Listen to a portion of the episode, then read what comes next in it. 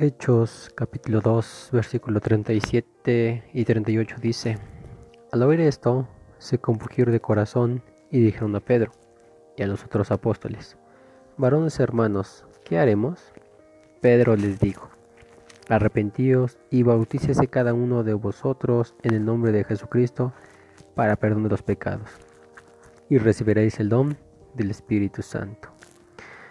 Hemos estado viendo la persona del Espíritu Santo.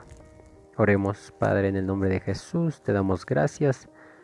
Reconocemos, Señor, que tú nos das sabiduría, nos das entendimiento, nos guías a toda verdad. En el nombre de Jesús te damos gracias.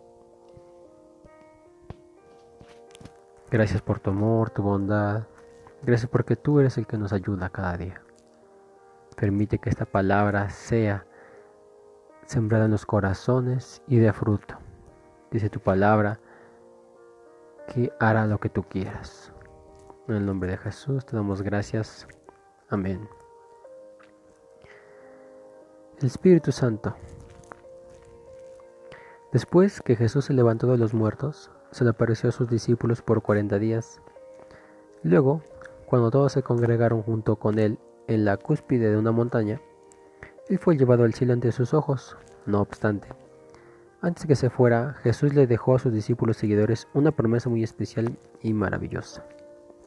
Jesús nos ha dejado, no nos ha dejado solos en el mundo, ha enviado el Espíritu Santo. Lo primero que debemos entender del Espíritu Santo, Él es que en realidad es Dios. Espíritu Santo es Dios. Dios ha escogido expresarse sí mismo a la, humanidad como Padre, Hijo y Espíritu Santo. Estos son la expresión de tres personas diferentes y con todo las tres son una. El don del Espíritu Santo. El Espíritu Santo es el don de Dios para cada creyente.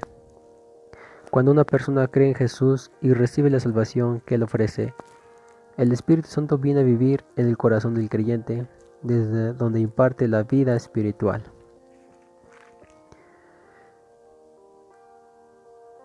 Dice Hechos capítulo 2 versículo 39, porque ahora para vosotros es la promesa y para vuestros hijos y para todos los que están lejos, para cuantos el Señor nuestro Dios llamare. Vamos a ver el Espíritu Santo como el don de Dios, un regalo. La importancia del don de Dios.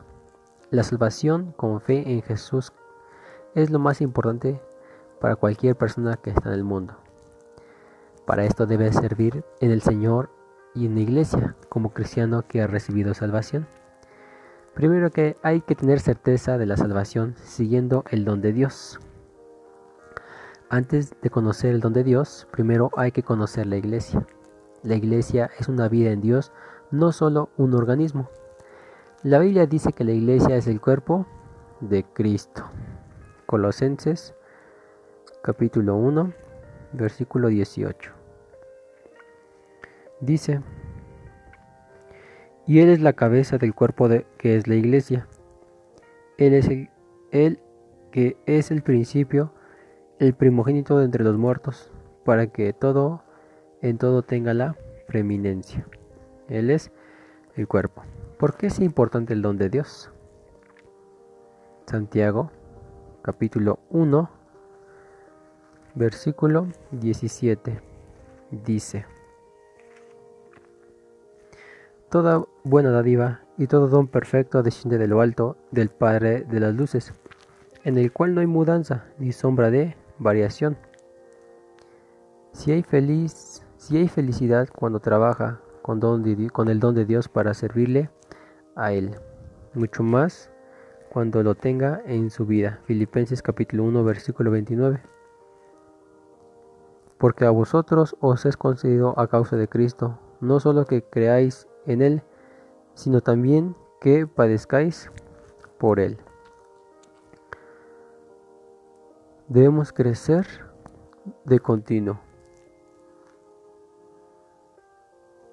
Si nos gusta en este mundo tener éxito, ¿cuánto más el don de Dios? Una persona que tiene el don de Dios se desarrolla espiritualmente. Vamos a ver qué beneficios hay para mí. Efesios capítulo 2, versículos 7 y 8. Dice, para mostrar en los siglos venideros las abundantes riquezas de su gracia en su bondad para con nosotros en Cristo Jesús, porque por gracia sois salvos por medio de la fe. Si tienes el don de Dios, puedes sentir seguro en permanecer en confianza en sí mismo. Puedes saber que estás en Dios. Puedes tener un valor espiritual, confianza en sí mismo, en hacer la voluntad de Dios. Puedes sentirte feliz que tienes el don de Dios. La iglesia va creciendo con el don de Dios. Esa es lo que debemos hacer, crecer con el don de Dios. Debemos usar el don de Dios para usarlo. Como Primera de Pedro, capítulo 4, versículo 11. Dice así.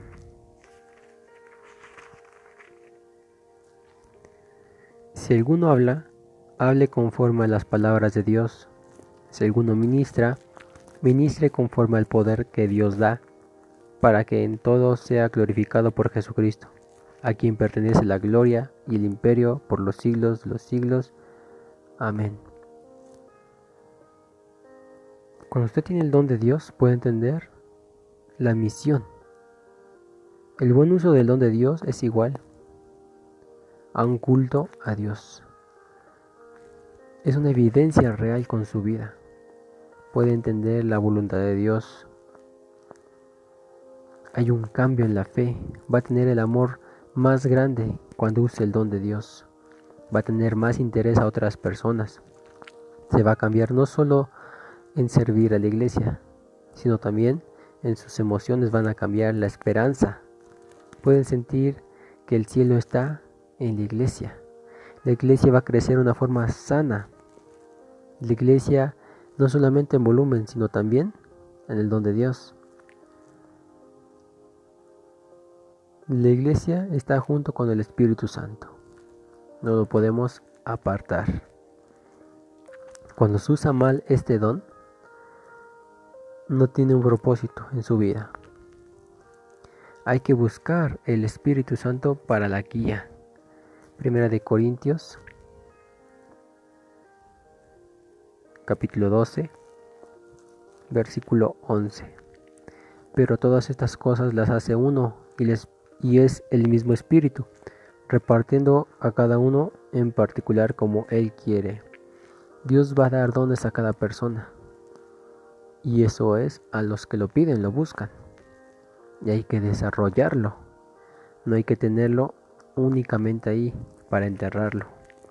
1 Timoteo capítulo 4 versículo 14 dice, No descuides el don que hay en ti, que te fue dado mediante profecía con la imposición de manos del presbiterio no descuidar el don de Dios. Hay que desarrollarlo. Como un niño crece y se desarrolla, también así, con oración debemos crecer y darle valor a este don que Dios nos ha dado. Debemos usarlo. Según de Timoteo, capítulo 1, versículo 6 dice, por lo cual te aconsejo que vives el fuego del Dios que está en ti por la imposición de manos, avivar el fuego tiene que ser fuerte, tiene que ser grande. No debemos actarnos de esto. Todo lo que recibamos de parte de Dios es un regalo y esto nos da el Espíritu Santo. También vamos a ver el significado y la esencia de este maravilloso don. Dios dio a los humanos el don para poder hacer mejor su voluntad. El Espíritu Santo trabaja dando una actitud especial dentro de la iglesia porque es el cuerpo de Cristo. Así que debemos de dar crecimiento. Este don ha sido, por la, ha sido dado por la gracia de Dios.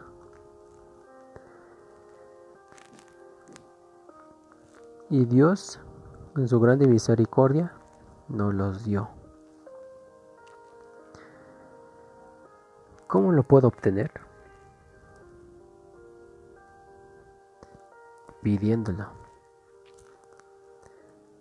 El don de Dios nos los dio por la necesidad que hay en este mundo. Debemos sentirnos parte de la iglesia del cuerpo de Cristo para usar bien el don y no usarlo para nuestro propio beneficio. Y así hacer crecer a la iglesia. Este don tan maravilloso del Espíritu Santo debemos aprovecharlo.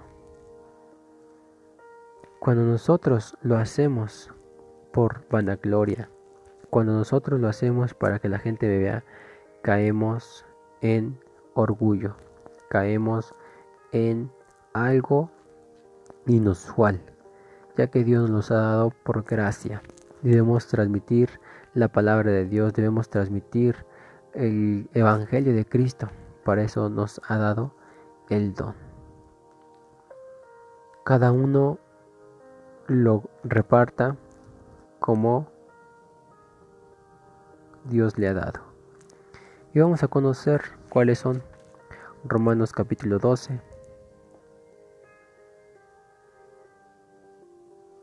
Versículo 6 en adelante dice, de manera que, teniendo diferentes dones, según la gracia que nos es dada, si el de profecía, úsese conforme a la medida de la fe, o si de servicio en servir, o el que enseña en la enseñanza, el que exhorta en la exhortación, el que reparte con liberalidad, el que preside con solicitud, el que hace misericordia con alegría. El amor sea sin fingimiento, aborrecer lo malo, seguir lo bueno. Amaos los unos a los otros con amor fraternal en cuanto a honra, prefiriéndoos los unos a los otros. Estos son los dones que el Señor nos ha dado. Primera de Corintios capítulo 12 versículo 4 Ahora bien, hay diversidad de dones, pero el Espíritu es el mismo, y hay diversidad de ministerios, pero el Señor es el mismo. Y hay diversidad de operaciones, pero Dios, que hace todas las cosas en todos, es el mismo. Pero a cada uno les da la manifestación del Espíritu para provecho. Porque a este es dada por el Espíritu palabra de sabiduría, a otro palabra de ciencia, según el mismo Espíritu, a otro fe por el mismo Espíritu, y a otro dones de sanidades por el mismo Espíritu, a otro hazle hacer milagros, a otro profecía a otro discernimiento de espíritus, a otro diversos géneros de lenguas y a otro interpretación de lenguas. Pero todas estas cosas las hace uno, y el mismo espíritu reparte a cada uno en particular como él quiere, porque así como el cuerpo es uno y tiene muchos miembros, pero todos los miembros del cuerpo, siendo muchos, solo un solo cuerpo, así también Cristo. Y Efesios Efesios capítulo 4. Dice el versículo 11 en adelante.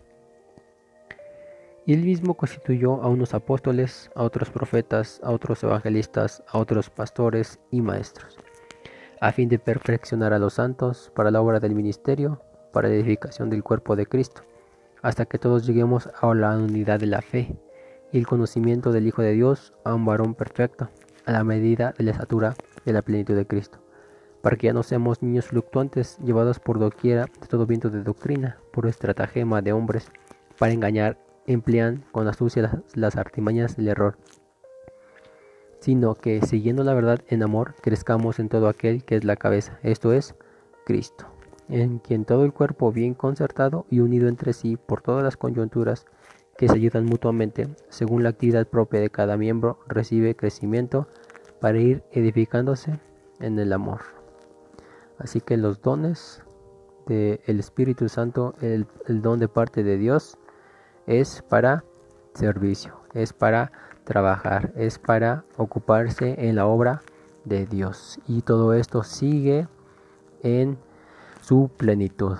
Así que tomamos esta enseñanza y la hagamos posible para obrar en la viña del Señor, para que todos podamos ser parte de este don.